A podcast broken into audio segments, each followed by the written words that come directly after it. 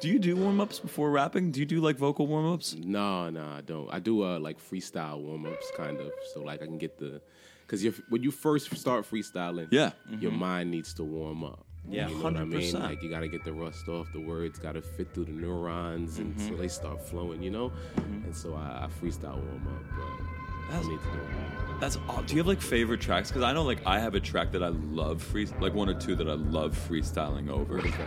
Blood on the Leaves. Really? and Good Advice by Basia Bulat, which is actually a folk song, but for some reason that gets my mind going Yeah. like nothing else. Before the ride, I will, like when the bus is leaving hip hop, I throw that song on and I start going. Yeah, you got to send that one to me because I don't know. I What that totally will. It's the last thing you would think to rap over. I don't. I tried it one time and it stuck. Okay. It's Okay. the only reason I keep rapping over it. There was this. Uh, I used to use. There was this, like, uh, instrumental Brandenburg concerto that was set to a beat, and it was this like great thing to just like you could rap anything over it. I would listen to that. What's it called? The it's like the Brandenburg concerto. Let me see if I can find it. That's so awesome. Here, yeah.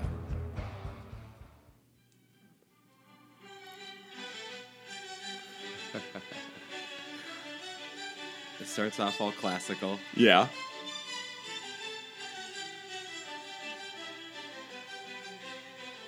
And then I think it starts. There you go. yeah.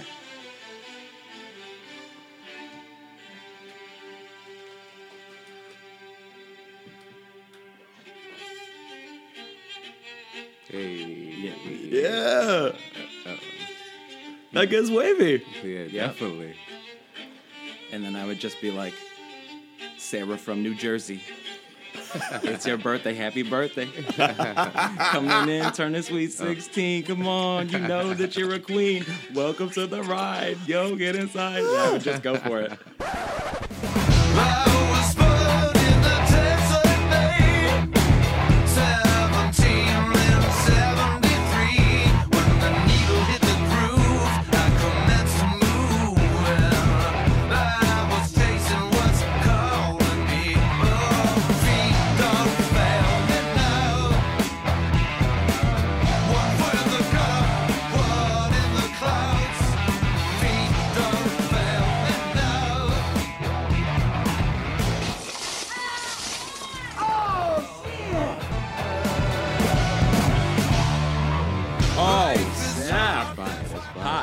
the hot track. That track. shit made me want to freestyle.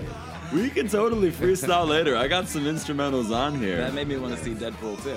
Yeah, yeah. Here I talk. It is worth seeing. Have you seen it already? I saw it already. Amazing. I thought about making my I'll drink to that Deadpool too, but the listeners don't even know what I'm talking about. Guys, welcome to On the Rails. Yes.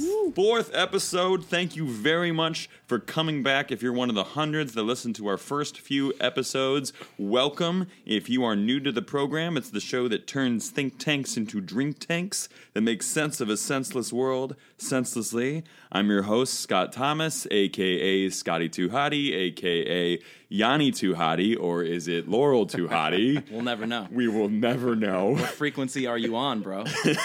Which video did you watch? Was it the BuzzFeed one? Was it the Vox one? That's 2018. We're dying for a name to divide us. Yes. Yes. Like that's the Any reason to put a hashtag in front of something? for real, for real. I mean, was Yanni wearing black and blue, and was Laurel wearing white and gold? You'll never know. How deep does this conspiracy It's go? Very deep, bro. And you may wonder who these brilliant, deep voiced men are who are joining me today. Well, I'm going to tell you that two of my favorite people in the world, to my 10 o'clock, a man who you may have seen in the Broadway production of Junk at Lincoln Center, a man who's been on The Good Wife, works with Actors Theater of Louisville all the time, and is a co founder of Lesser America Theater Company. And please check them out if you haven't. It is Nate Miller. Yo, what's up, listeners? Good to see y'all. Or Yes. good for you to hear me. You- You're imagining them, seeing them in your mind's Yeah, eye. Yeah, you know, walking in the rain with their earbuds in their ears, just listening to a hot podcast, trying to make it from point A to point B. Isn't that what we're all trying to do? and to his left, I shouldn't deal with directions when I'm drinking. and to his left, to my two o'clock, just a dude that I got no words for the skill of this MC in person right here. He is the 2017 End of the Week champion. He's won more freestyle Mondays than you can count. Yes. I've seen this dude rap for nine minutes on end and blow people's brains apart. And he's working on a project tentatively titled It's a Trap, which go check out on SoundCloud. And his response to Joyner Lucas's I'm Not Racist has garnered up a hundred thousand streams Yes. on the YouTubes. Yes, yes, yes. It is Nas, aka Osiris Anthem. What's going on, bro? Yeah, what's going on, world? How y'all doing today? Everything Scott just said was a lie, but it might be true. But, yeah, I'm glad to be here. Thank you for having me, bro. My pleasure having you, man. I, Yeah. I wanted to have you two guys on the program ever since I thought of this program. And what on earth is this program? I'm going to tell you guys. So, we're going to try to figure out what happened this past week. We're mm-hmm. going to look at the stuff that made the last few days pop. But as we do it, we are playing a drinking game that none of us know the rules to. Nate may have made rules for us. Nas may have made rules for me and Nate. I've made rules for them. And there's a new wrinkle today because Nas has a gig he has to go to. So every time one of Nas's rules gets activated or he has to drink, I got to do it. Or Oh, Nate man. has to do it if he wants. We both have to do it, I think. this could go off the rails in 10 minutes. We're going to try to keep it on the rails. Yes, let's do our best. This is the point. Why do we do this? Well, drinking is fun. Drink is the great equalizer, and pop culture is the purveyance of all. And what better way to make that happen than by putting us on an equal playing field? So today, we are drinking some of Connecticut's finest brews. We got Stubborn Beauty Happy Trees and Hanging Hearts Heartbeat over on my end. Yes, some juicy, unfiltered IPAs. Yes. Nate is rocking some Pilsners by Kent Falls Yes. and the Hanging Hills Yellow Pills. Yeah, the Hanging Hills Hills Pills. They just they bring it with the names all the time. They got a beer that's named Ferris that of course has Ferris Bueller's image on it. Oh man, I'll drink to that. Ah, I will drink to that. And actually, that takes us into our first segment. Look at you with the segues. You know how I do it. Crushing it. Because before we dive in and get into the nitty gritty on what happened this week and the state of basketball, which is our main focus for today, we are going to do a little segment that we call I'll Drink to That. Cheers to the freaking weekend. Drink to that. Yeah. Oh, let the demo song sing. Drink to that. Let's drink to that. let's, let's drink to Rihanna, man. That's Of one course, of my favorite always. Rihanna albums right there. It, it- that is a great Rihanna album, Yes, right? Yes, indeed. Does she even have a bad album? Yes. But, she does have a lot of good music. though, Very true. It's so true. Yeah. Was, is that your? That's your favorite Rihanna No, I album? think I think anti anti whatever you want to call it is. Yeah, mm-hmm. like- I never knew what to call it. If it was anti or anti, that's my favorite one too. yeah, yeah, It's another Laurel or Yanni, you know? Is it anti? Is it anti? You don't know. Let's get Rihanna in on this. yeah. That's what we need next. Rihanna, you've officially been invited to the podcast. I also neglected to mention, by the way, that guys, if any of us get all the drinking rules right, people win a ten dollar gift card to Juice Press. Oh, I'm not sponsored by Juice Press. I just bought a gift card, but Yeah. that seems worth mentioning too. I'm amazed they sell $10 gift cards because that's like half a juice. that way you have to spend actual money Yeah. in addition to the gift card. it's like a wheatgrass shot Yeah. from Juice Press. Okay. I am sinking any chance of us getting a Juice Press membership right now. But I'll drink to that. So, what this is, before we dive deep, we want to celebrate something, something that any one of the three of us has been enjoying in pop culture. We're going to give it a toast. Anybody want to go first? If not, I can. But if you've got one, I mean, I want to. I will drink to that on the shade of New Yorkers and how they come together to just throw hot tea on somebody who's being a total jerk in the moment. That racist lawyer who said all that shit about people speaking Spanish. Mm-hmm. yo, Yo, the New Yorkers came together so fast for that they hired a mariachi band. They're having a party outside of his apartment Right, and just trolling this dude, just dragging this dude. and I celebrate that. I celebrate anybody who's doing something wrong and then being a real arrogant cocksucker about it. New Yorkers are quick to come together for something like that to say like, "No, you can't get away with this. We're not going to go quietly into this dark night. We are going to hire professional musicians and artists to come and troll you, dude. We're going to drag you over the coals." One hundred percent, and and not only that, that they did it to a degree where it was on the internet, it was live and in person. Yes. There was mm-hmm. nowhere for this guy to run. And that's so New York. Like that's the 10th degree of Yeah. trolling. Yeah. Indeed. It's Yeah. that Spider-Man scene when they're like, "Not in my city. He's a New Yorker." The He- one that you know he's a repeat offender. Did you see the other the other video of I'm him? shocked. No, I didn't. Like there's a video of him from like I forgot how long ago. I want to say maybe three or four years ago. Mm-hmm. And this guy was walking through uh, Manhattan with his girlfriend. Yeah. And this same lawyer bumps into him. Th- so it's a white guy from like Massachusetts or something. Right. Yeah. But because of how he looks, the guy thinks that he's like from I don't know. He's he, he thinks he's a European. And Okay. he bumps into him in, intentionally and then tells him that he's gonna call like ICE on him and you you European shouldn't be here. This that and the third. Like, I forgot not European. I forgot what he called them, but he he just thought he wasn't from here and bumped into him. It was a random video that this guy just happened to have, and then. When the you know the whole thing went viral, the Yeah. guy you know re put his video back out, and it was just crazy. Like this guy is just like nuts. Yo, He's been so nuts much for years. anger. You got to let that go, man. Honestly. There's too many people in this city to be har- harboring that kind of hate in your heart. Get yourself to yoga. Get yourself to a Rumble boxing gym at the Yeah. very least. Do something. Come to end of the week. Get it off your chest with some words. no, don't come down in the week. Maybe don't. I'm making problems for Nas. I didn't mean to. He's gonna try to get everybody to leave. At least he would probably be the only racist there. You probably get beat up. Yeah. That's what I'm saying. Yeah, a different kind of trolling. Yeah. exactly. Troll with fists. That sounds like some sort of terrible racist punk song, actually. like, troll with fists.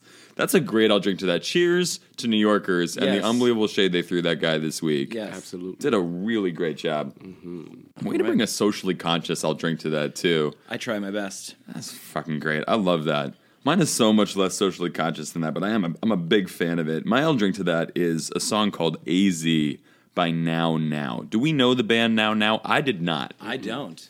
Okay, so Now Now I'm writing it down. they are based on this album they are fucking great. Mm-hmm. And to go along with throwing shade to mm-hmm.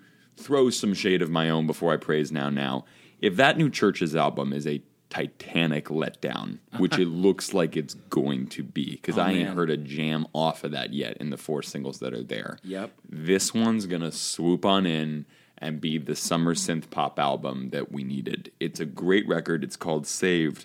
But the reason I'm gravitating toward AZ in particular is it's funny. We did a Song of Summer podcast last week with uh, great Ben Furness and Molly Gaby, and we were looking at everything from the new Drake songs to Childish Gambino, and now, of course, Anderson Paak is swooping in this week with Yep. Bubblin, and that's a fucking amazing track.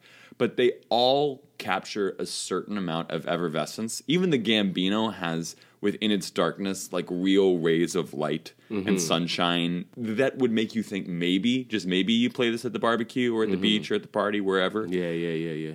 Then there's also those really sad bummer summer songs, which I always think of as summer night songs. Right. When the party hasn't gone well. Right. And you're not okay or the season's coming to an end. It's a separate category that Weezer's made their entire career out Yeah. of. And It's the barbecue that rains. yeah, The the rainy barbecue that no one comes to. the rainy barbecue songs. I think that should be the official title of it. Ra- like rainy barbecue tracks. Yeah. So this is one of those. Okay. It is so perfectly sad and perfectly ebullient. And the second I heard it, I thought, this is it. This is the one that's going to underscore every single shitty thing that happens to me this summer.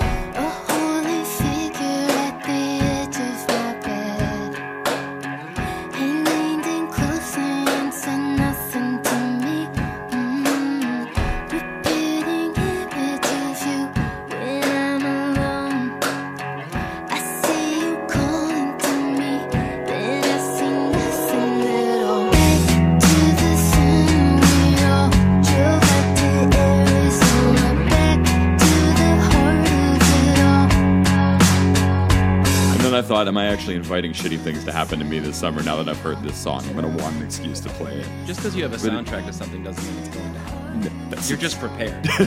I'm ready to go.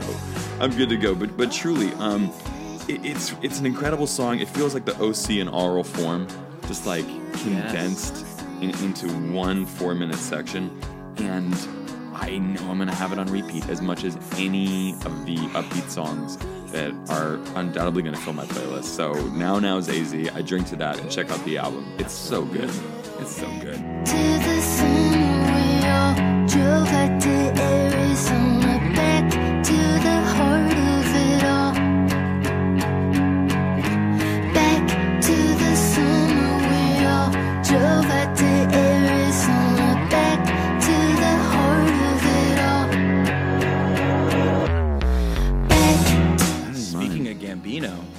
Yo, that dude is everywhere. I just finally finished this last season of Atlanta. Woo! Hot, hot fire. That episode Fubu is so beautiful. The the way they portray children in a middle school and the things that they actually go through, you know. I mean, they're they're very real people. These are not little kids. These are this is the experience that you remember having having as you walk through school. Everything was life or death. Mm-hmm. Yeah. That episode's amazing. Have you seen it? No, I don't actually. I don't watch Atlanta. Actually, I don't. Okay. Um, I do want to see that episode. It's you know, beautiful. Yeah. um, Yeah. This is the third time that that show has come up on this podcast, and I don't care because it's that good. Yeah. It, it's yeah, I hear a lot of great things about Atlanta, man. yeah. yeah. He's one of those dudes that he's just become the through line of the like culture period. Like Totally. he, he's he's gone. He's occupied so many different places in culture, whether it was sketch comedy or television, and now movies, Mm-hmm. and now he's an important artist in all caps. And Mm-hmm. Yeah. Yeah. the way his path has weaved and wound, I just at this point I should start a Donald Glover podcast because I'm talking about him so much, but he It's so deserves true. it. Yeah. And, and I think what he does well is what it's very what you're able to do well in this era where everything is interconnected because of social media. So you know he had the music, then he had the comedy, then he had the the you know the the TV writing, the mm-hmm. Yeah. movies. Like you're able to do everything now way more fluidly than you were able to do everything before. You know, Yeah. Like in the '90s, if you're doing movies and rap, like Will Smith, like that was like you know that was crazy. yeah. Yeah, and not, it was hard to like occupy all these different spaces, but now in this era, it's easier to do it, and he's just finessing all of it. Like he's just Yeah. popping up everywhere. Donald Glover is very much. it. I think we're saying the same thing. Donald Glover is one person who is an artist with a capital A, doing many things. Yeah. Whereas back in the '90s, it was like there is Will Smith the rapper, Mm-hmm. and there is Will Smith the blockbuster movie star, Mm-hmm. and there's Will Smith the star of Fresh Prince of Bel Air. Like they were three different people. They didn't. They didn't cross promote or talk about. You know what I mean? Except for the fact that he would like make a track for every movie he was in. But even that, it was you know. Yeah. That dude didn't host Saturday Night Live and was the musical guest at the same time. Yeah, Childish is just like he's got all the Infinity Stones right now, Uh, doing everything that he can. If he ever It's snaps his fingers, we're all it's screwed. really Oh my gosh. I wonder how he would feel about being equated to Thanos. I, he would have an undoubtedly intelligent reaction to that, knowing him. he would have a clever punchline. About Yeah. it, at the Yeah. least. He's the only reason I'm stoked to see Solo. The rest of it, I'm not.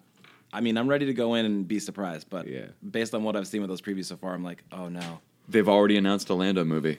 Have they? It's happening. There you a go. Lando movie is happening. So, Great. speaking of, dude, do you have a, a thing that you want to toast? Anything that I you was like? gonna toast the uh, the racist lawyer getting smoked. uh, what else can I toast? Uh, shout out to the same a similar thing happened on the West Coast where you know a homegirl was in the park and she called the the cops on Yes. on on the people just chilling out there. Yes! And Yo. then after you know she got roasted and memed to death all over the internet, they threw a barbecue and they threw a party in that same park. And so that was so dope. That's amazing. I didn't know that. Yeah, yeah, that just happened like earlier this week. Do you guys have a favorite one of those memes? Because I saw 50 to 60, no exaggeration, Mm-hmm. and they were incredible. My favorite one is not the one that has her in it, but it has the other guy who was famous for for the meme. Black dude with- on the cell phone. Yeah. Yeah. Him in front of the intro to Friends when they're in the water fountain. Oh, that's awesome. That shit is hilarious. My favorite meme is it's one of those iconic pictures of Barack and Michelle Obama, and they're like holding hands. It's like before the State of the Union or Yeah. something, and they're I in front of a window, one. and then they've got her little meme out in the rose garden on the phone, like you know, calling. My favorite one was it was just the calendar month of February 2018, Oh my and she's in the corner. Oh my god, Jesus Christ. Unbelievable! Oh, the internet is a magical place. It really is. It, mm-hmm. it, People are getting better at creating memes now too. Like the comedy in memes is just elevated like crazy. and the speed, the Yeah, speed with which they do it. I mean, we're talking about this guy getting doxxed in a few hours and her becoming a meme and it taking on a life of its own. Mm-hmm. Yeah. And what's incredible about it too is I think it opens up awareness to the issues. Maybe there are people out there who are- genuinely aren't aware of the issues, but I think like whether you are or aren't, a meme like that brings them back into your consciousness Yep. because even if you don't know the story, that woman is showing up on your Facebook feed in all these weird configurations, and you're going, "What the hell is this about?" Yeah. Yeah, it forces you to be educated and understand what is actually happening so Yeah. that you're in on the joke. Because no one wants to be left out of the joke. True indeed. People may not be interested in voting or they may not be interested in the news or they think it's all political. But if they're not a part of the joke, then they're like, oh, I got to really know what this is about so that I get it, so that it's funny for me too. Absolutely. Exactly, it incentivizes it for you, Yeah. and that's Yeah, that's super real. important when the news cycle is so many things all at once. Yeah. I think that's why we're in the age of we've got Colbert, we've got uh, last week tonight with John Oliver, we've Mm-hmm. got Samantha Bee, we've got Trevor Noah. You know, like we've got more of those like satirical, funny news shows than we do regular news shows because Yes. that's the way to get people involved and get them activated and interested in what's actually going on. Yeah. Well, what you said makes a uh, makes me think of like how political comics used to be the thing in newspapers. You Yeah. know, when it was a newspaper era, and now on the internet, memes are like, you know, there's political memes that cr- make the story very short, and you can understand everything just by looking at this picture. Like you can, there's so much context Mm-hmm. in just that meme, and you can get a full understanding of what happened. You Yeah. know what I mean? And actually, something you said just made me think of those political cartoons used to be like having the keys to the kingdom, right? Because you represented a newspaper and people knew to look for that commentary in that newspaper. Mm-hmm. Yes. And so the voice of humor was it, it was narrower not in a in a way that i'm saying is objectively bad but like you were looking to someone to try to speak for you Mm-hmm. now you can sit down on your computer you can make a meme in five minutes Yeah. and you are actually setting the tone for the humorous satirical way that we're going to deal with this person or this event and it's open season Yeah. Yeah. and i think that's a remarkable shift And I for think to you be can even. I didn't mean to cut you off. No, no, please, please. But like what you just said, I think you get like a a more clear representation of what people are thinking because if there's one person creating this political cartoon, there's not much of a vetting process besides maybe the editor of the newspaper. But when thirty thousand people are making a meme, only one or two, or maybe only ten of them, are going to actually go viral because they're that much Right. more accurate to represent the feeling. You know what I mean? Totally. So you have a better representation of how people really feel about the situation. yeah I agree with that. Yeah. I absolutely do. And actually, this woman segues us very much and very easily into our next segment, provided I can get the app open. For those who can't see, I'm trying to rock this on an iPad right now. You and I gotta will turn so off your fix lock this in- screen, man. You gotta type in the uh, code every time. Dude, I was like, no, the battery's gonna die. I'm so screwed. like, it is time for a weekly rewind.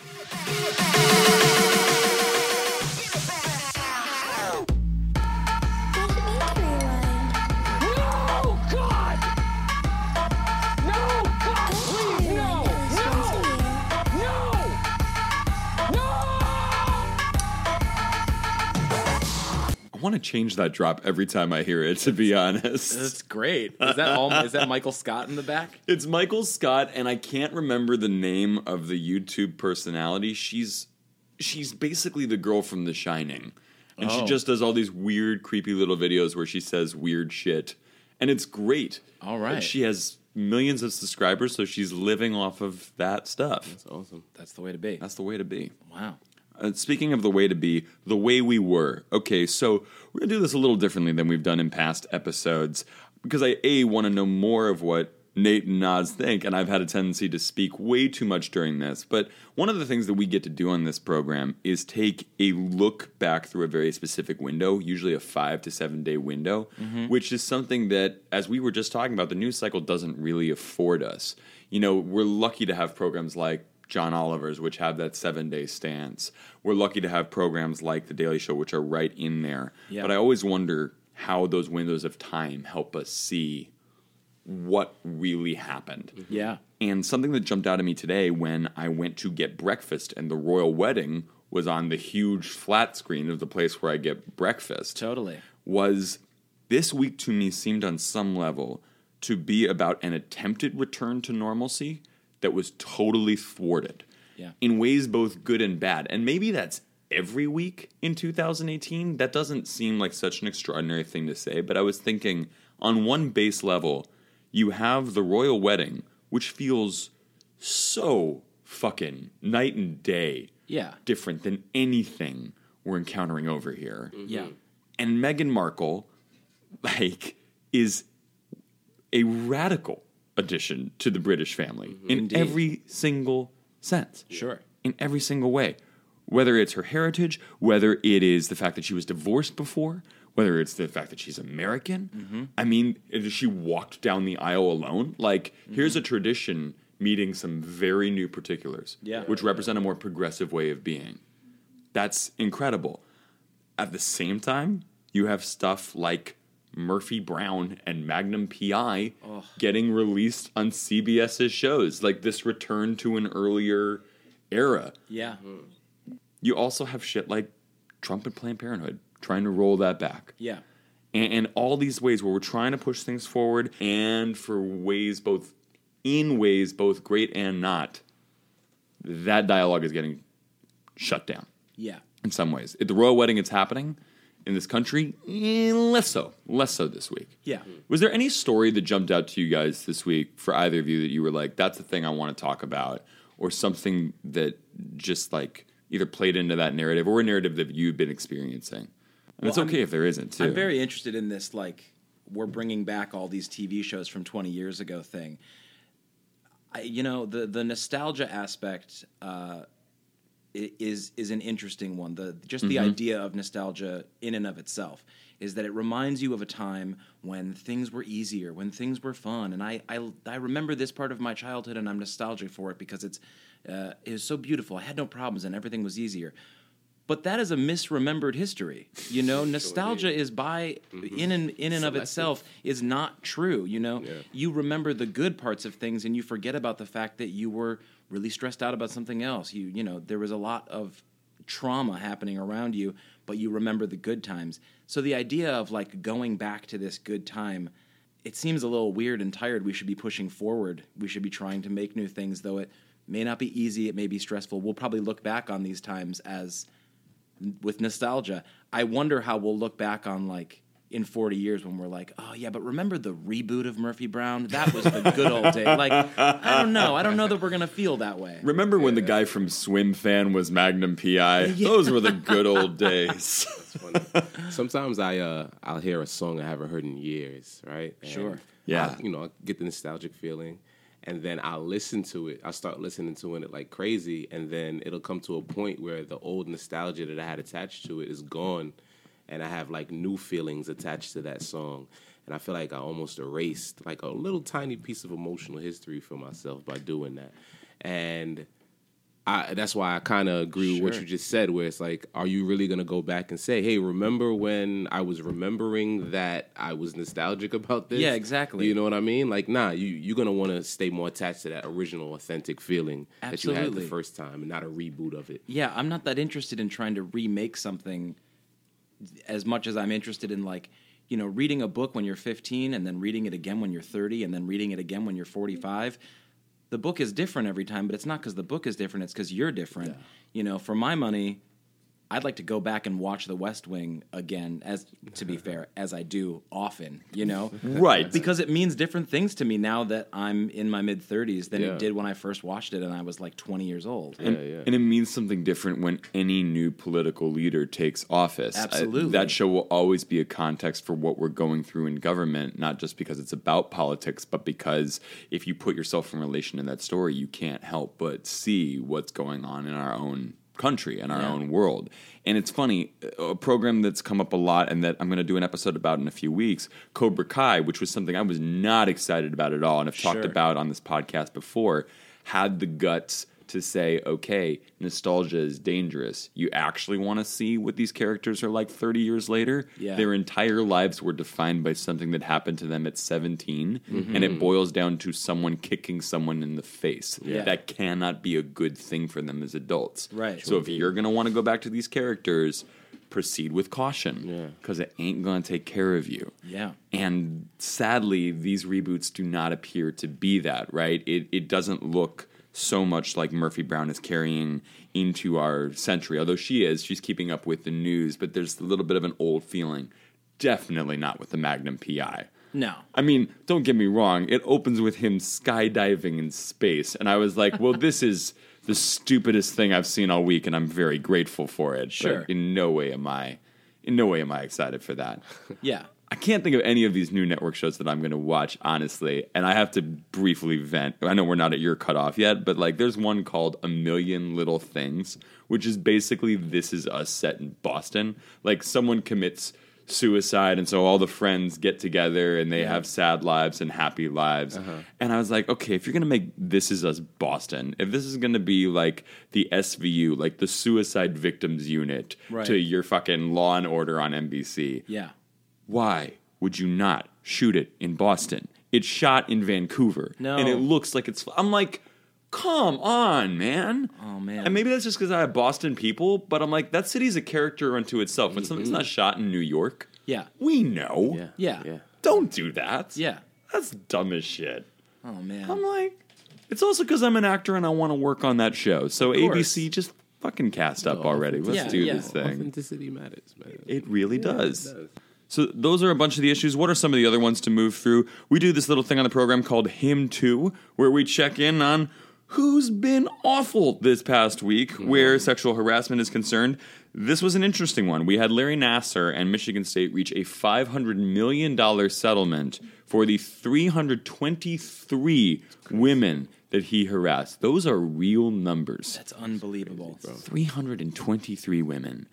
And it's 500 million, 425 are going to get paid out to the victims themselves, another 75 for the ones that maybe have not come forward yet, which is a cool thing that they're doing. They are leaving money available. I think that's really nice. Yeah. Um, we had Boyd Tinsley of Dave Matthews Band. I don't know if you guys heard about this one. No. This one's wild. So Boyd Tinsley has been sued for sexual harassment by He's the violin guy? He's the violin guy who Yeah. left the band on, I want to say it was April 2nd, 2015.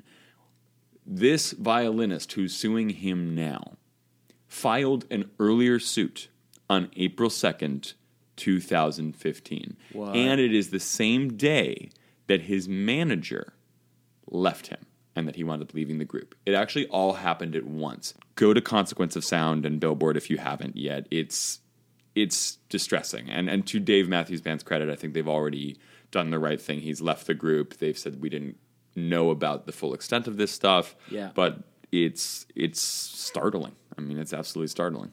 Wow.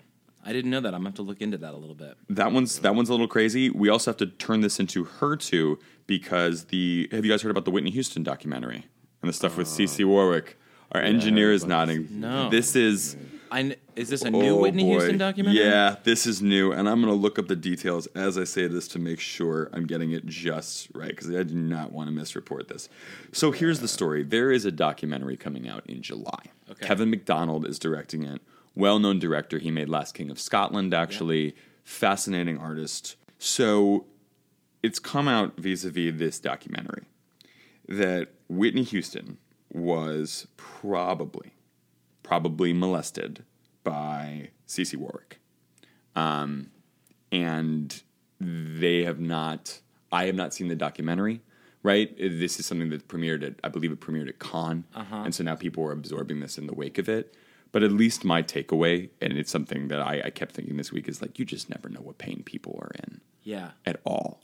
Mm-hmm. And I think of everything Whitney Houston went through mm-hmm. in the span of her life, and what if it was tabloid fodder? Yeah. And what if it was made a laughing stock? Sure. And it's not that it wasn't connected to trauma before. There was everything with Bobby Brown, Yeah. for God's sake. Oh man. But now it potentially ties to something that happened at a much younger age that would be even more in her DNA as a person Sure. and going like, "Fuck, man, we made her tabloid fodder for the Yeah. longest time." Yeah. and she was really, really hurt. Yeah. and that sucks. And we have a way of doing that.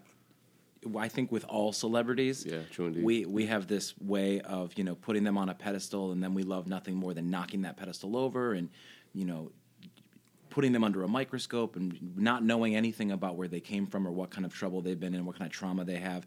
And then we love the comeback story of them coming back up. But I mean, we especially do this with our female stars, our female icons. They, Yes. they get they get run through the ringer in such a terrible way. It's I, I have no I don't, I, don't know what else to say about it except that it's terrible. We have to do better. We have to do better with our with our boys, with our young men, teaching them that there are consequences. That they, you know, you can't act a certain way. No. He hit me. Oh, it's because he likes you. No, that's bullshit. That's bullshit. That, don't let him get away with that. like and, and like you take that in the abstract outside of humanity and you go something looks wrong about that scenario like if you see a dog bite another dog you don't instantly go to oh that likes you Yeah. no it's fucking attacking you Yeah. like Yeah. that's what it looks like that's I- the game And I think our, our culture around like just how we handle things that happen with other people needs to be adjusted a little bit. Like I was talking to a friend about this the other day. I was like, you know, if a if a friend of mine comes and tells me like some some wild, I'm, I'm allowed to curse. Mm-hmm. right? Yeah.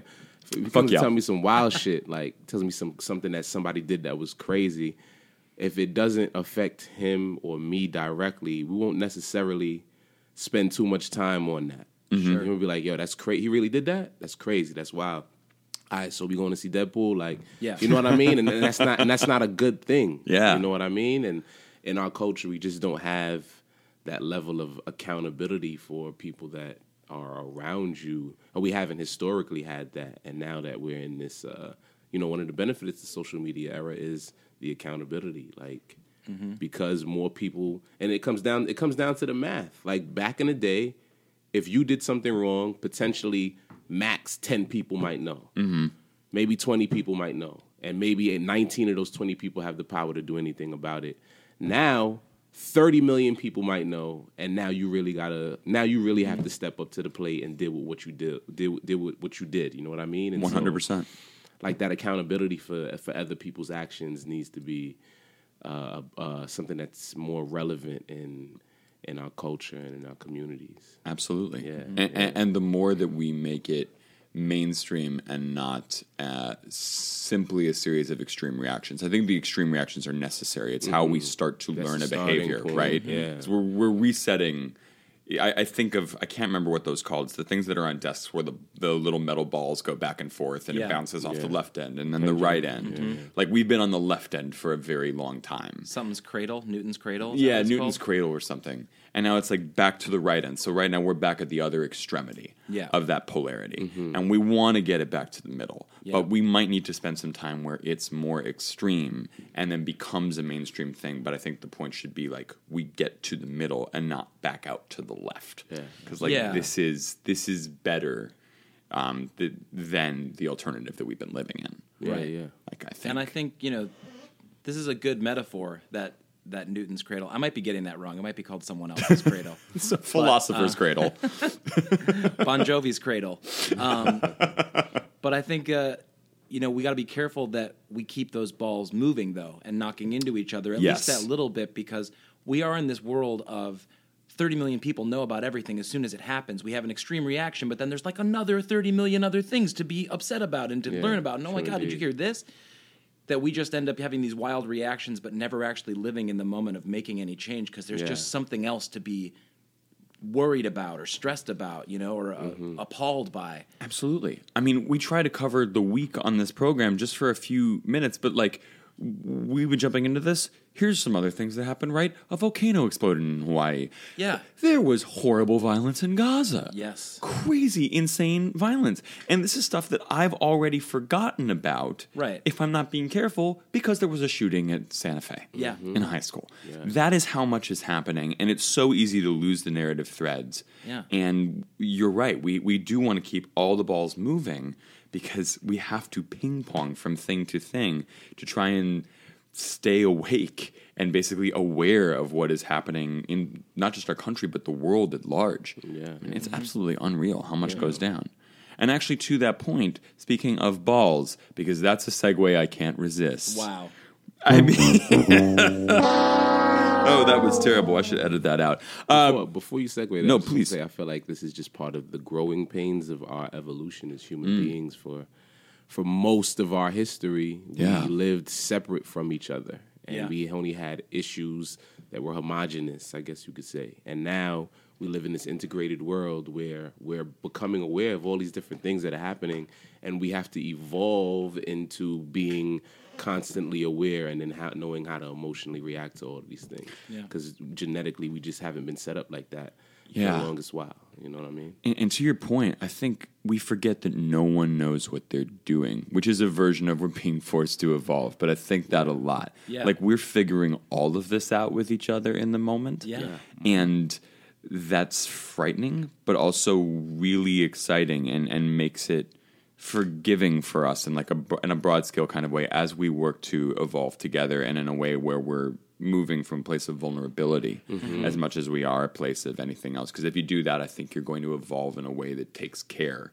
of your fellow person as opposed to not Exactly. I, I like in my own private time and work have been kind of looking at the cross section of vulnerability and anger and mm-hmm. trying to get angry from a place of vulnerability as opposed to letting anger move me into a vulnerable state. And I keep thinking about that when I see some of these stories and some of these issues. And um, I, I mean, I thought I thought about it a lot with Santa Fe, right? And with Sure. and with this this shooter. And uh, one more thing before I segue that I, I'd wanted to uh, to bring up too, and thank you for actually bringing us back to it. Was um, this is, I mean, the particulars of this story are still coming out, and it's it's crazy. There's a lot of familiar patterns. There's a lot that are a little bit newer, like a lack of red flags and explosive devices. And mm-hmm. there were armed shooters at mm-hmm. the school that were mm-hmm. part of the security plan. So there's a lot that's the same, that there's a lot that's different.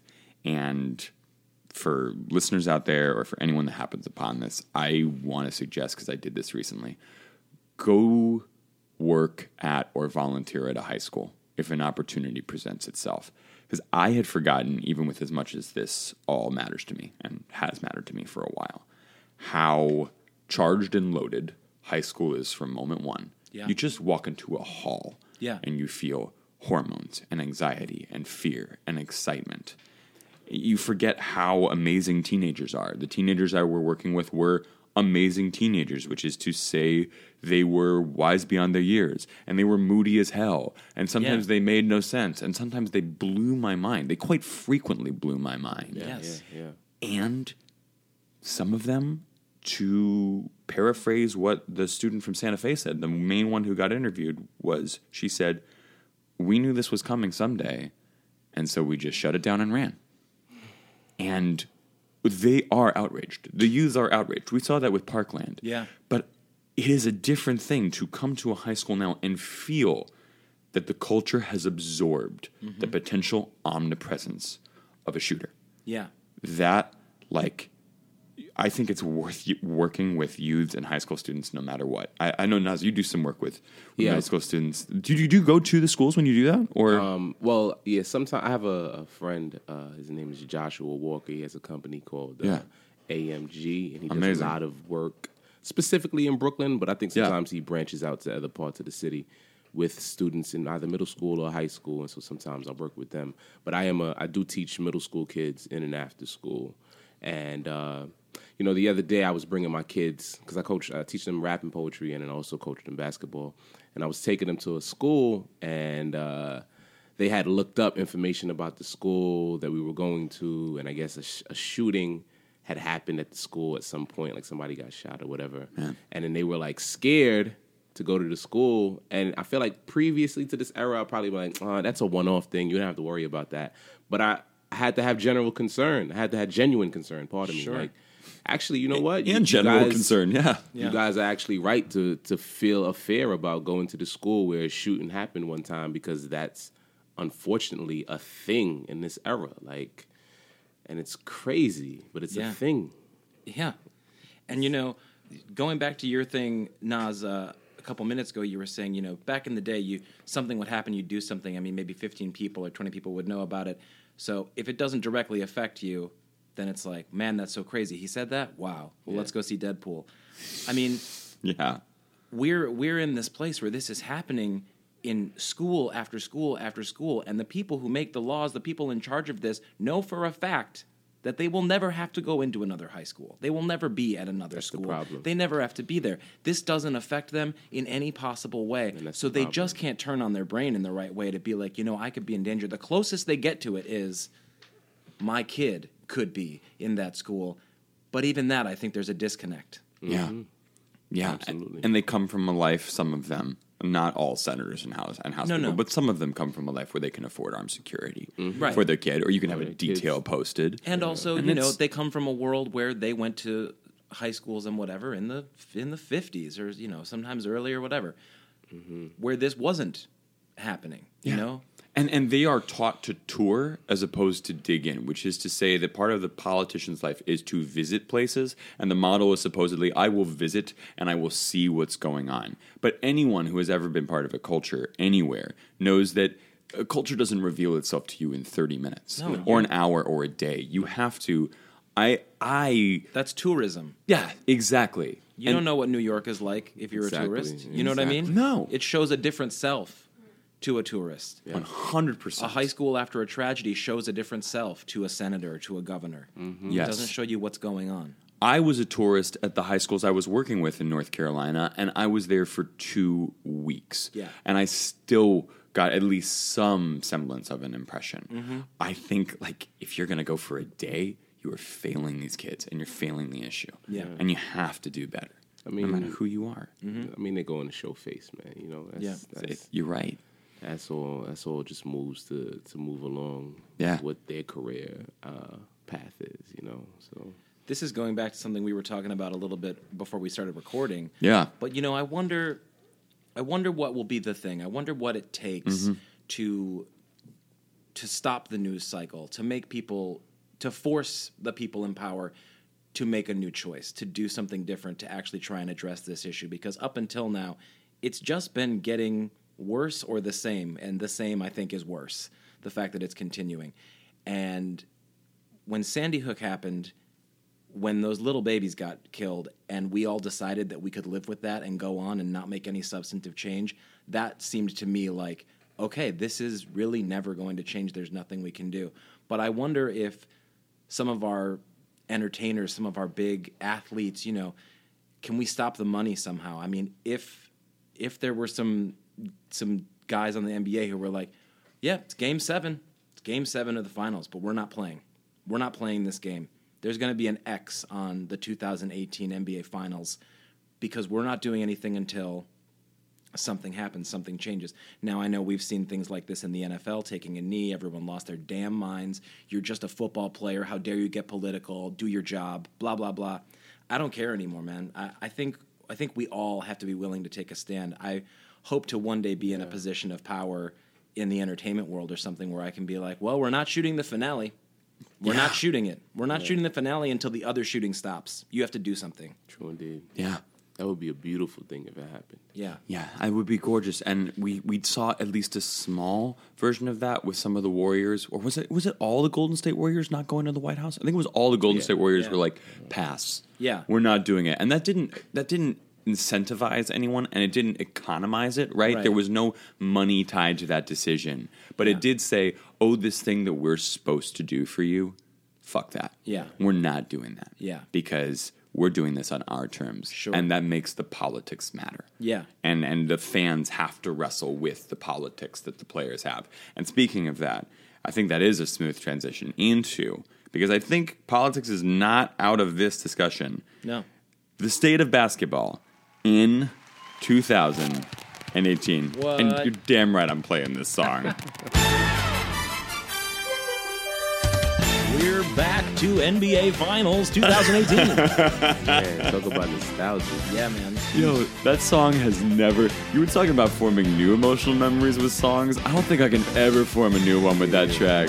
That's always going to be the Bulls in the 90s for me. That Sure. that song and Marv Albert's voice Yeah. go together.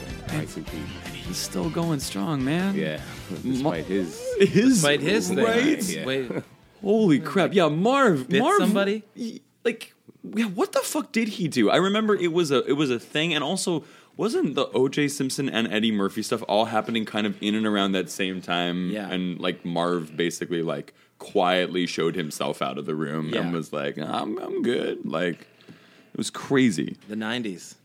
Different Not, time. not so different, though. Not you know, so different as it turns out. I think that's a real thing, you know, that like things may may be worse in a lot of ways, but maybe they're the same. We just know about more of them. Exactly. Yeah. You know? yeah. I mean, It's totally true. I think I think it's one hundred percent true. And, and and to that point, too. We were talking about, you know, what are athletes going to do?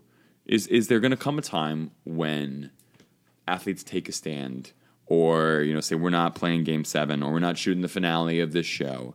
And one of the things that makes basketball fascinating to me, and why I wanted to take a look at it with all three of us who have different levels of basketball acumen, mm-hmm. TBH, is that the more I think about basketball as a sport in 2018, what I arrive at is the situation we encountered this weekend, which is Chris Paul of the Houston Rockets was the first athlete to speak out about the shooting. And he said basketball takes a backseat mm-hmm. this weekend. Mm-hmm. Now, he's not not playing, right? It's not the most extreme thing you can do.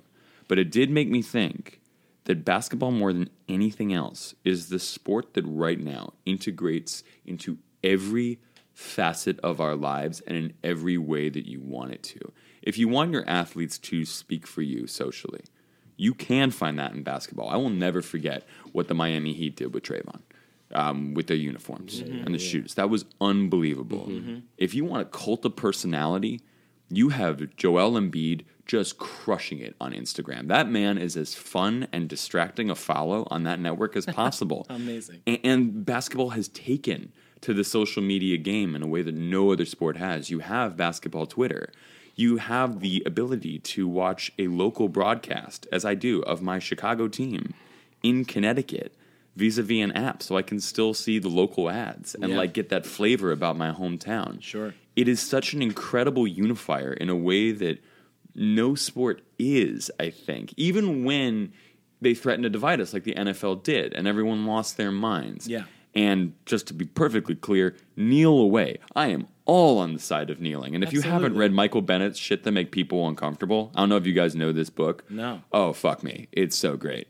Michael Bennett wrote a book called Shit That Makes White People Uncomfortable, Hmm. where he goes deep into the NCAA as an extended slavery model Yeah. and really digs under. Yeah. And the NFL as a brotherhood and why they kneeled. And not just like why Colin kneeled, but why they continued to kneel both for the issues and as a brotherhood of NFL players. Yeah. And it is fucking lit. It's Yeah. such a good book.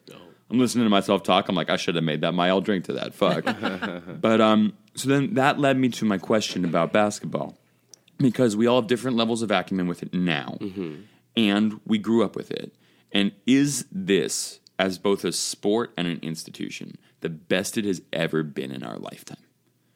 Which is a crazy thing to posit. For me, I grew up with fucking Michael Jordan. Sure. And the bull. Oh shit! I have to drink. Yep. Uh, my rules have kicked in. I have to drink twice. Damn it. Okay. I'm cracking the second one. Yep. Oh, I'm screwed. Thank you, Kent Falls. Wait, what was your rule? I can't say I reveal it at the end. Can't I forgot us. to mention that. The rules get revealed at the end. This went off the rails in the first two minutes. Yeah, the rules get revealed at the end, but I've already screwed mine up sufficiently. So I thought I I've just try. been drinking straight through this whole thing. That's my rule. Is just sort of keep a steady. I'll, I'll Hour let you of power, know minute when you long kick pace. in my rule. I'll let All you right. Oh snap! but is it the best it's ever been in your lifetime? Well, it depends on what your definition of the best is. Sure. Yeah. You know what I mean? Uh, for me, I wonder. I wonder what is the best. Like, what is the best basketball to be watching? What is the best sport to be watching? Something that is consistently exciting. Mm-hmm. It's you never know who's going to win. You never. I mean, it, right now in basketball, it's like, are we going to see Cleveland versus Golden State again? Again. Yeah. yeah. that's like less interesting to me. I don't know if that's the best the sport, you know, can be. I agree that people are playing on a very high level, perhaps the highest level they've ever been playing. The game has changed a lot. Yeah. We've got a lot more sharpshooting and a lot less, you know, uh, defensive technical basketball, figuring out, you know, different stratagems of how Yeah. to win. It's just people are good, you protect those people and you let them shoot away. It seems to be. yeah. I'm going to drink because I don't really know that much about basketball. you actually have to drink again.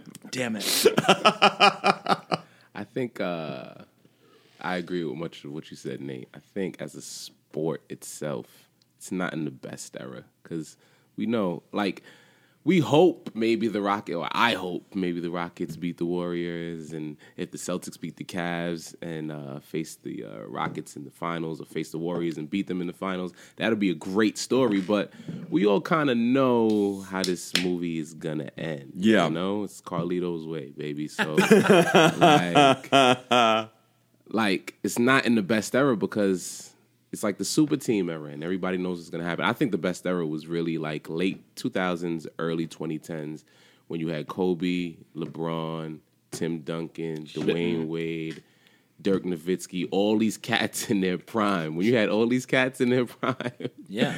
I was just laughing because I have to drink like think- 15 I think, times. I think I'm figuring out what your rule is. I think I think I know what your I'm rule so is. screwed. Um, you had all these guys in their prime. Mamelo, you had all these guys in their prime. Um, Scott's drinking again. yeah, yeah. I figured out what his rule is. I figured out what his rule is.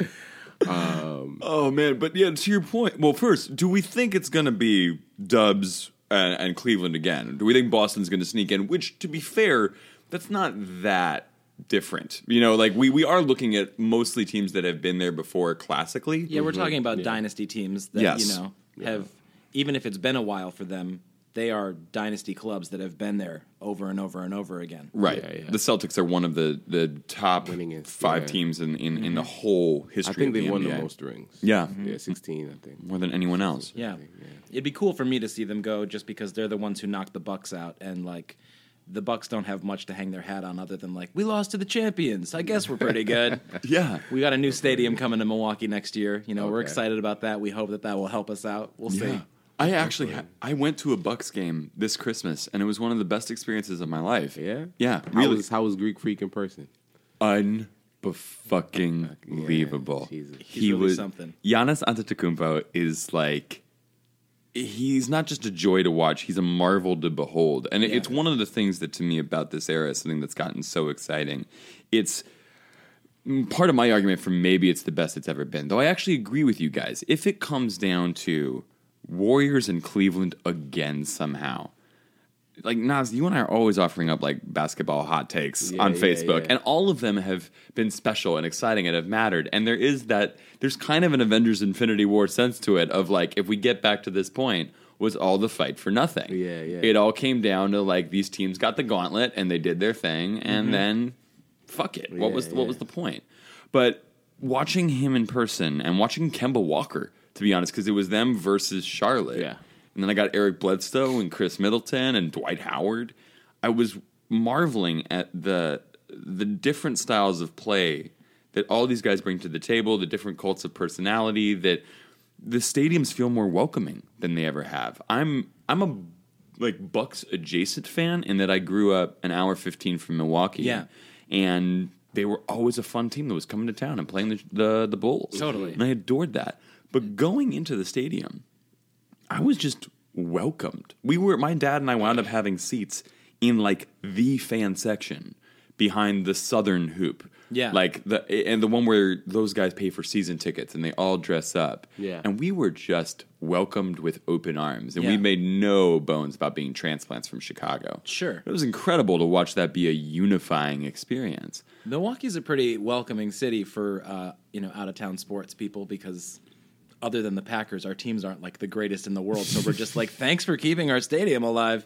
Right? I'm surprised that it was Chicago people that they were friendly to. That's our one gripe. That surprised me. you know it's, it's like a home game for you guys. Everybody comes up from Chicago because the tickets are cheaper. One of my one of my favorite. It's entirely true. That's sort of what we did. And actually, to fully confess my sins, we were. Uh, it was my dad's retirement, and I really wanted to give him a good game. Gotcha. And the Bulls hadn't popped yet. Like they had their like little midseason pop, where like, oh, Markkanen kind of found his stride, and Mirotic decided. Uh, when they were I have to drink twice.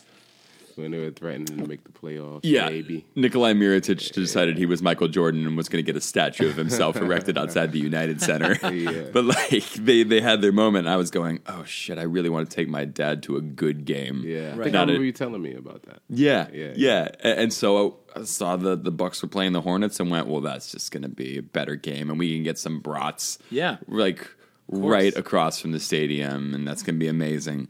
But it, yeah, they they did something with Chicago this year that was so fucking funny, which is whenever you have a, a visiting game, right? They they try to sell it. They try to you know say X player is coming to town. So if they're playing the Knicks, they might have Krista uh, Kristaps Porzingis Right. up on the poster. Or if it's the Dubs, then you got Kevin Durant. So for the fucking Bulls on the Bucks calendar, it was just Benny the Bull.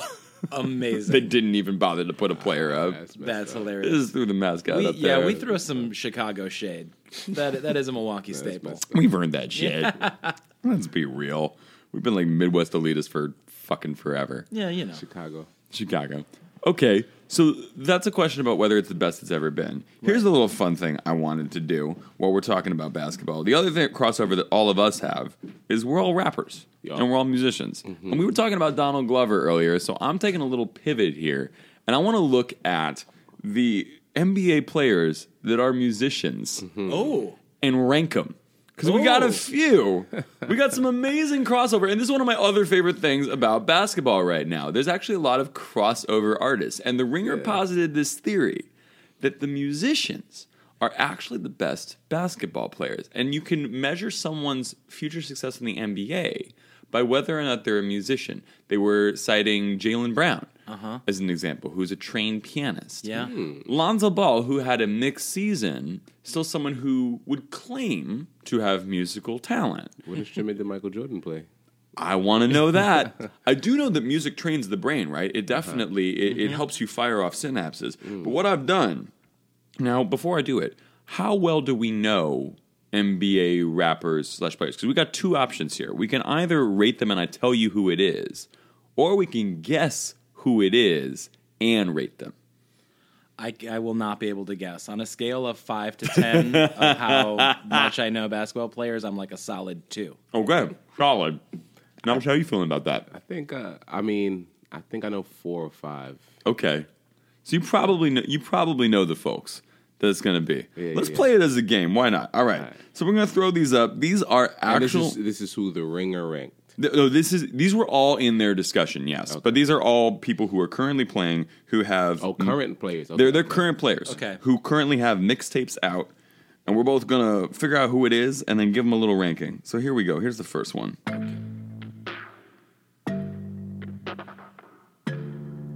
And all these came out this year, by the way.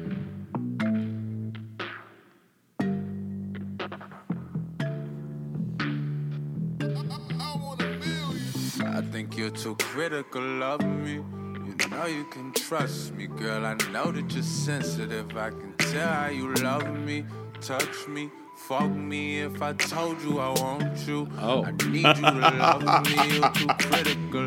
I think you're too critical of me. You know you can trust me, girl. I know that you're sensitive. I, can tell how you love me, me.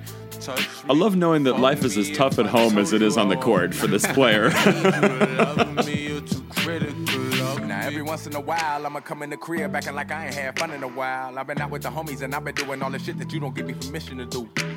But baby, I've been missing you. Got I've been no around the world. I shook all the hands. I took think this player plays for. Cleveland I currently. He's been traded around a lot.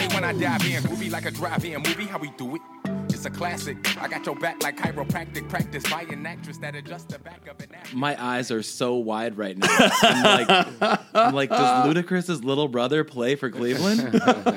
it is Iman Shumpert. Oh, Iman fucking Shumpert. Iman. Yeah, yeah, yeah, yeah. I Yeah. He had a little rap career going on. He's got a nice little EP that's out. yeah, he plays for the I love Kings how right now, fragile it is. You know that he- he's just so upset about being people being so critical of him. You're an NBA player, man. You're on TV. Yeah, All I of a think he has a uh, reality show now as well. Does he seriously? Yeah, Wow. he's married to Teyana Taylor, and they have a kid. Oh my god. okay. They have a yeah. He's rolling deep on the reality, no Mm-hmm, joke. That's what's up. Okay, so we have that one. So right now that's starting in default one position. Okay. Here, speaking of vulnerable, we got to do this one.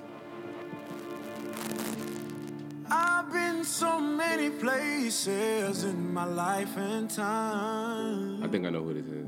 Yeah. Sung a lot of songs. I made some bad rhymes. I backed it a terrible life rhyme. Stages with 10,000 people watching. We're alone now.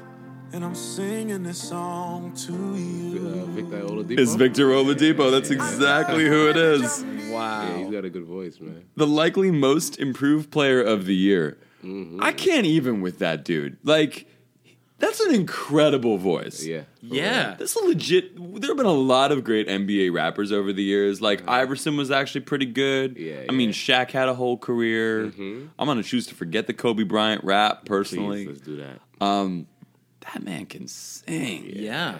right? Mm-hmm. Like, I just kind of want to like, I want to slide him into the slot that R. Kelly occupied. I was and just going to like, make an R. Kelly reference, uh, you know. Yeah. After last week, it's just like let's get Oladipo. Yeah, he's dope. I've watched a few of his videos. Like his voice is legit. And, and to tie it into like how crazy basketball is right now, like you have people trolling Oladipo after they beat him on court with the names of his songs. Really? I think it was. I think it was who, who the fuck was it? I think it was Eric Gordon. Was like did some was play uh, the the Rockets were playing the Pacers and they beat them.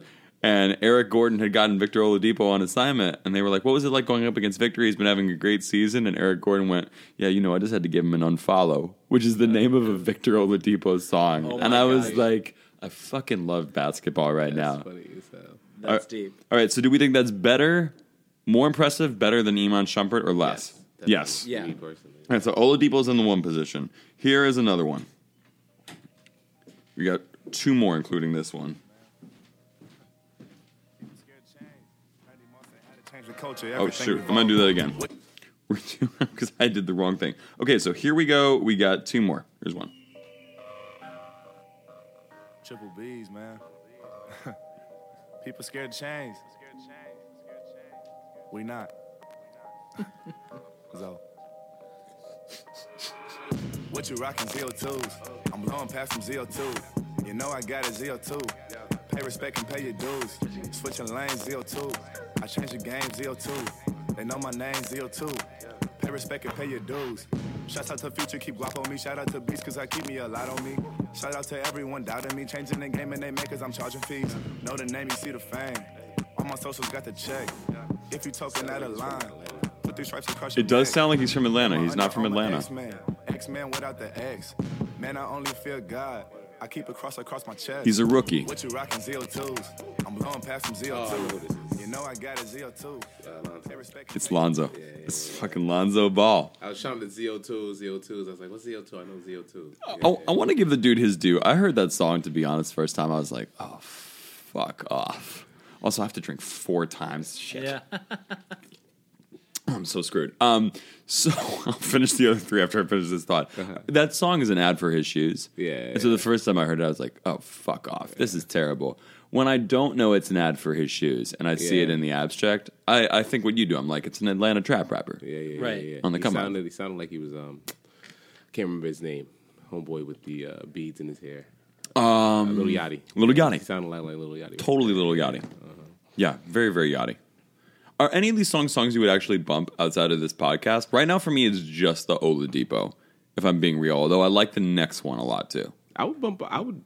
I mean, the Alonzo song. If it was on, I wouldn't be like, "Hey, turn that shit off." Yeah, But I wouldn't turn it on. yeah. I would Love that distinction. but the VO, Victor Oladipo. Yeah, man. If he puts together a good tape, I would definitely cop. oh my yeah. gosh. Yeah. Sure. I just want I want to turn it on in the morning. That's what's gonna make me like be like, all right, I gotta go run. If this dude found time to get into a studio outside of all of his time on the court, and he's singing like that, I can wake up and like go for a run. Also, like, yes, exactly. Like, and how the fuck does this dude have pipes like that Come when he's been screaming on the court all night long? Like, I do the ride for 90 minutes and I'm like, oh, I need vocal rest. Like, how the fuck does he do that? It's And unbelievable. About, you know, Childish Gambino earlier. Yeah. And how he just occupies all these spaces. Like, VO might open up this door where you have somebody who's like a celebrity basketball player, but then also is on Broadway. Or something Yeah. like that. You Yeah. know, that might be next. I would love to see that, That would be right? crazy. That would be an incredible thing. Maybe it will be this guy. This is our last one. And then we'll have our rankings done. If we know who this gentleman is. Now, it's not the first guy we hear, Yeah. to be fair. Because you probably recognize the other rapper on this track. Run it up, run it, run it up. I'ma get the check and I'ma run it up. I'ma get the squad and we gon' run it up. All of this is hustle, man, that this is love.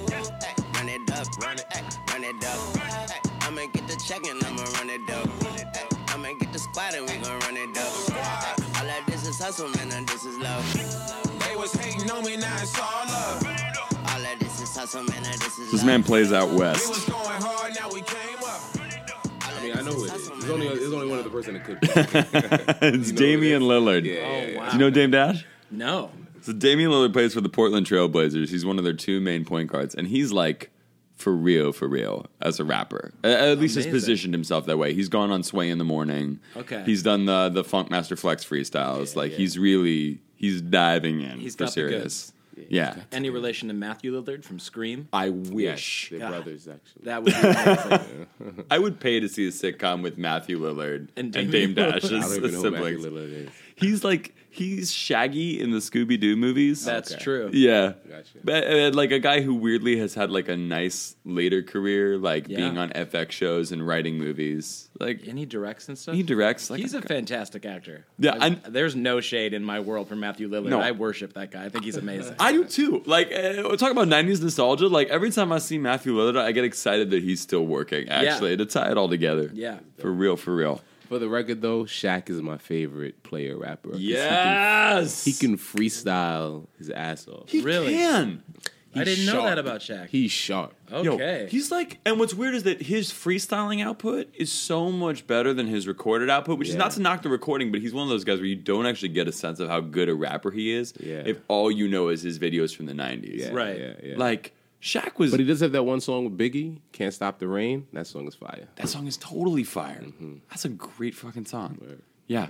And, and I wonder if he'd come up now, actually, to tie it to the Gambino and these other guys, Hell too. yeah! Well, I know exactly where you're going. Hell yes, he'll be elite, just like in all those platforms. in like every platform, right? Yeah. Because he probably also would have gotten better acting lessons, which is not meant to be a knock on him, but I Yeah. think like we were not embracing the idea of athlete as actor the way that Yeah. we do now. Like he and Jordan kind of set the template for that, Right. And now that's understandable. Yeah. Now you go to the right coach. We're like, yeah, we'll put you in a project. Mm-hmm. No knock against LeBron, but you know he worked with someone for Trainwreck. It's And the not a thing about- question. Yo, but he should have won an Academy Award for that. He was the best part of that he movie. He was fucking great in that movie. which Yeah. movie? Trainwreck?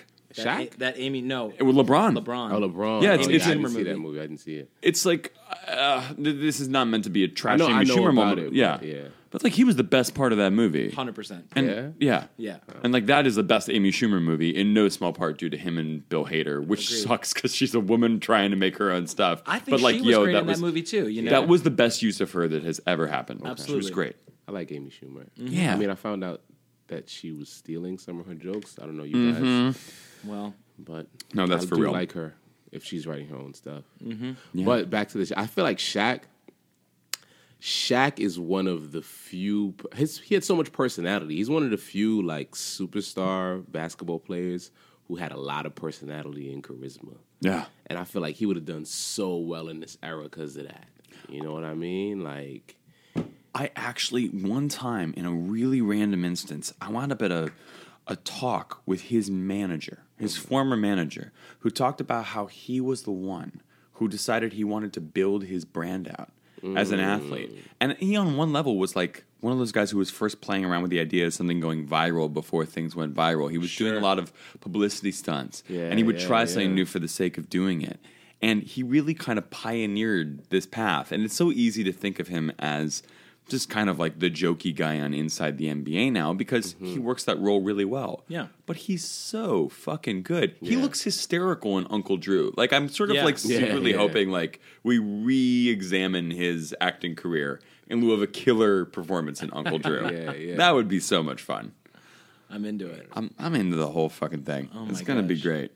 Well, listen, we have eight minutes left, so we're gonna do two quick things, really, really fast.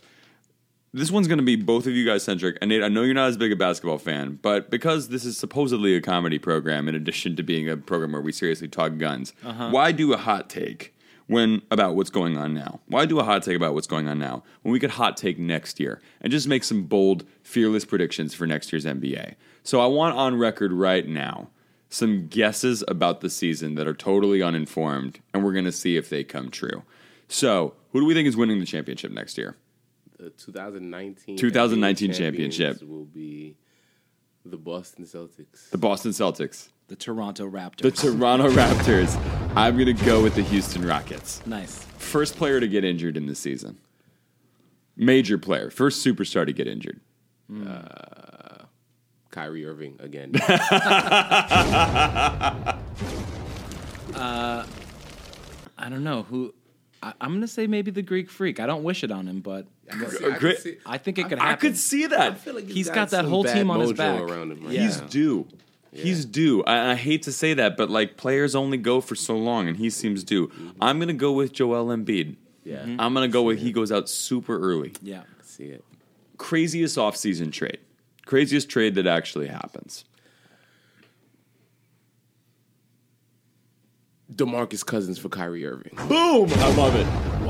Wow. we have to say who's getting traded for who. You don't even have to. You can make whatever you up you want. Like this is I just think I'd, I'd be interested. To, I think the craziest thing that could possibly happen would be if Bron left Cleveland again.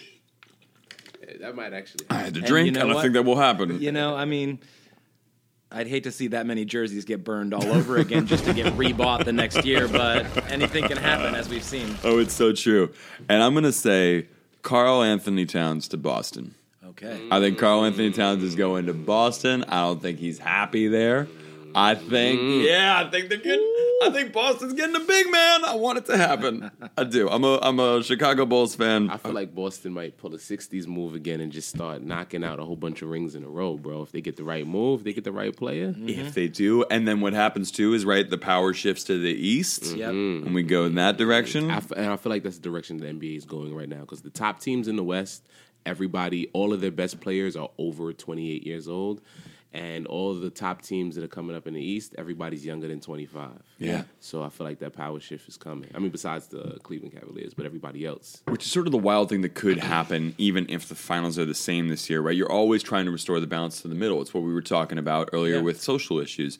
But like, while all these teams in the West were building super squads, mm-hmm. a lot of teams in the East were focused on the draft. Yeah. And that's the way you do it. That's the way you get back to the middle in mm-hmm. theory. So mm-hmm. it actually could happen.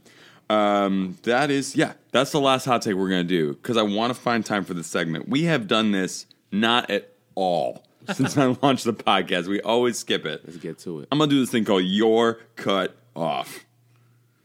If the sound cue drops. Here we go, guys!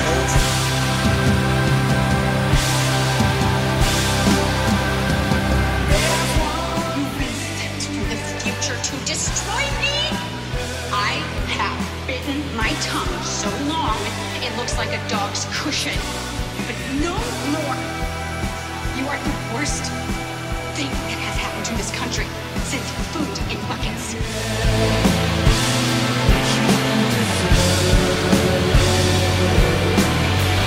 So you're cut off. What this is, we celebrated something, and now we're gonna take something to task. This is something that is driving us nuts right now, something we are not enjoying, and we are taking its tab and saying, sorry, you done. Okay. I've got one if if you guys need a second. In Yes. the NBA or just period? it can be Life? NBA or just period. Mine is NBA centric. Okay. I'm going to cut off the Toronto Raptors, who were previously mentioned. You mean the 2019 champions, Toronto Raptors? 2019 champion Toronto Raptors. Here's my thing. I was thinking about it, and I was like, right now, these dudes are the fucking nice guy, all caps of the NBA. And I'm using all caps because that's how Jezebel refers to nice guys who are secretly toxic. Yeah. Because, like, here's what the Raptors are. Like, they keep trying to be this awesome team, and they keep saying, We've changed, we've changed, we're killing it, we've got a new system. Oh, Demarcus, oh, Kyle. And then they fucking fade in the playoffs, and they're the same squad, and then they fired their coach, and just like a fake nice guy, when he got nominated for Coach of the Year, they tweeted at him, Oh, congratulations for your nomination. That's so awesome. After they fired the fucking dude. Dude. That's trash. A trash move. Trash, trash, trash. And what bothers me is I bought in and I've watched the sports world buy in. And I get it. You're trying to improve yourself. But if you're really trying to improve yourself, have some class and don't act like a fucking dick when you make a real adjustment. So, Toronto Raptors, you're fucking cut off. I'm done. Wow. Right. Out. All right. Sorry, Drake. Sorry, Drizzy. Please put me on your album. I do love that Drake is like is such a vocal supporter of the Toronto Raptors. It reminds me of Spike Lee back in the nineties. Uh, it's another reason that basketball is great now. Like there was a day when we really thought Drake was battling Kendrick Perkins in a hallway somewhere. Yeah. that's fucking great. I love that. And I don't, you know, that's like the closest we have to that Spike Lee thing of like him and Reggie Miller having like a very public feud. Oh my god! You know, like those are amazing. That's an amazing moment of history. That's a piece of nostalgia that I actually really appreciate. Like, Yeah. remember when it was like that? I Remember when watching Spike it. Lee lost the championship for the Knicks because he got in his he got in Reggie Miller's face, and Reggie Miller was like, "I'm gonna play harder now against you." I sincerely hope Spike Lee gets a redemption narrative just as a basketball fan, Yeah. like with this current Knicks squad. I would love. I would love. You guys want to cut anything off? If not, I will solo have cut shit off. Um, I man, I, I'm just trying to think of like what I can throw shade on right now. You actually sh- threw shade in your celebration, which was great. I mean, like, True. I think you know the. I want I I well I want to take your thing of like the the reboots. great. Yeah, I'm gonna do that. My hot take this week, my my uh, your cutoff this week is. Can we have an original idea? Can we have an original idea on Broadway? Can we have an original idea in the movies? Can we have an original idea on TV?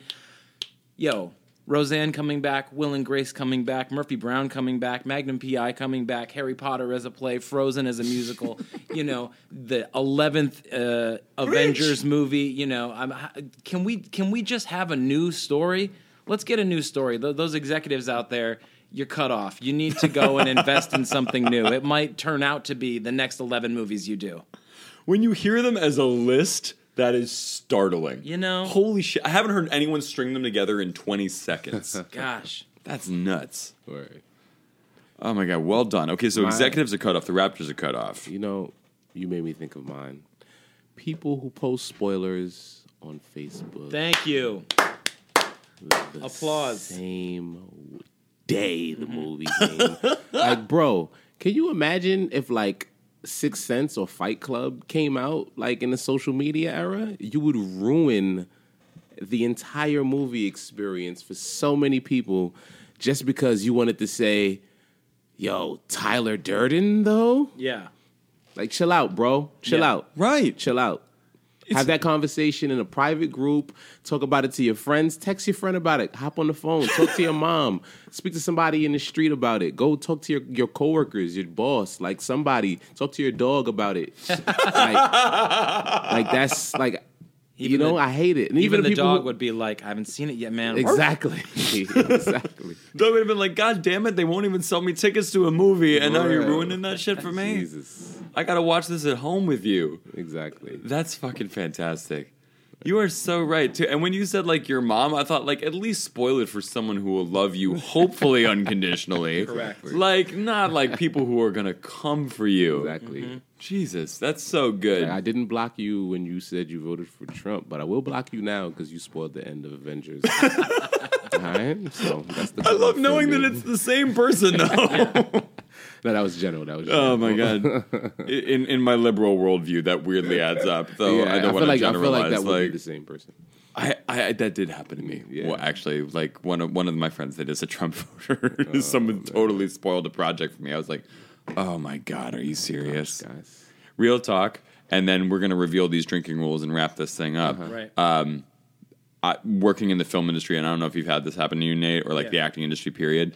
I had someone who works at craft services spoil Avengers for me because he worked craft services for the movie, and on Facebook, in a oh. comment section, he oh. posted the fucking spoiler, and I was like, I know he's not lying. before he before the movie even came Two out. months, Come two on. months before the movie came disgusting. out, early March. Yo, disgusting. drop his name. Marvel will have that dude litigated for years. But he made such good food, and I Alright. want I want his food if I'm on set ever again. He's a, he's a sweet dude. He's an artisan, but he has to be better, bro. He's got to. You got to do better. We have to fix masculinity in this country. I agree. And we also have to reveal why we were drinking. So I got absolutely screwed by my own rule because Nas and Nate threw it out like a beast. Here was the one rule that I had. I just put one out there. Anytime we mention a team only by its nickname. so if you did ah. Celtics and not Boston Celtics, we had to drink. And you actually, Nate, you escaped perfectly because you never said this, so you never got caught. I see. Anytime Nas did it or I did it, I had to drink. And anytime a player was not referenced by their full name, nicknames were okay, but if it was Bron or Kyrie or anything, yeah, you went on like a nine thing run, and I went through a beer and three fourths in about two and a half minutes, and it was great. So those were my rules. You'll notice how quiet I got during the rating the song section. Yes. Because my rule for myself was anytime that we mentioned a person or an aspect of basketball that I literally know nothing about. God damn it, that was one of my rules for you, and I didn't even mention it because I'm like, it never happened. Well, I just got really quiet and just drank over here as I was like, I don't know who that guy is. I didn't know he had an album. That's amazing. Yeah. Wow. Nas, did yeah, you my- yeah. Well, I you know I didn't even come with a rule, and then when you said these rules, I was like, I bet. So if so, anybody says anything anything bad about LeBron James, then they have to drink. But nobody said anything. That's a great about We just celebrated his acting Yes. career and how talented a player he is. Exactly. Dude, and actually, one of my rules for you was if you ever said bet, and you never said bet until this I moment. didn't? Yeah, Wow. fuck. I mean, I'm the sober Seventh Day Adventist on a Saturday today, so it wouldn't have mattered. that is incredible. And speaking of incredible, I want to thank both of my incredible guests for being here. Guys, you get to plug anything that you got going on. Tell the people where they can find you on social media, any projects that you're working on that you're allowed to say, because these guys are mired in some secret shit right now. That's how hot they're rolling. Um, yeah, nothing crazy. I you know got my mixtape coming. Um, right now, you can follow me on Instagram at Maroon Waters, M A R O O N W A T E R S. No underscores, no dashes, anything, just straight like that. You know, I'm usually on the scene, rapping in all different type of spaces in New York City. So yeah, shout out to the people. Nice. Truth. You can catch me on my channels at I am at I am Nate Miller, uh, Twitter, Instagram. Also, you can follow at Lesser America on Twitter and Instagram. That's my theater company. We can't announce anything just yet, but we are going to have something hot coming out for you in September in the fall. Uh, up at 59 East 59 Theaters, we got a new show coming at you. Uh, personally, I'm going to be doing a play at Manhattan Theater Club in the fall called Yes. IPA. Um, so you know, come check us out. Beautiful. And you guys already know my shit. Follow us at On the Rails Pod on Instagram, on Twitter. Make sure to subscribe. Give us five stars. The track you are hearing right now is from Nas's mixtape. We dropping that heat right now.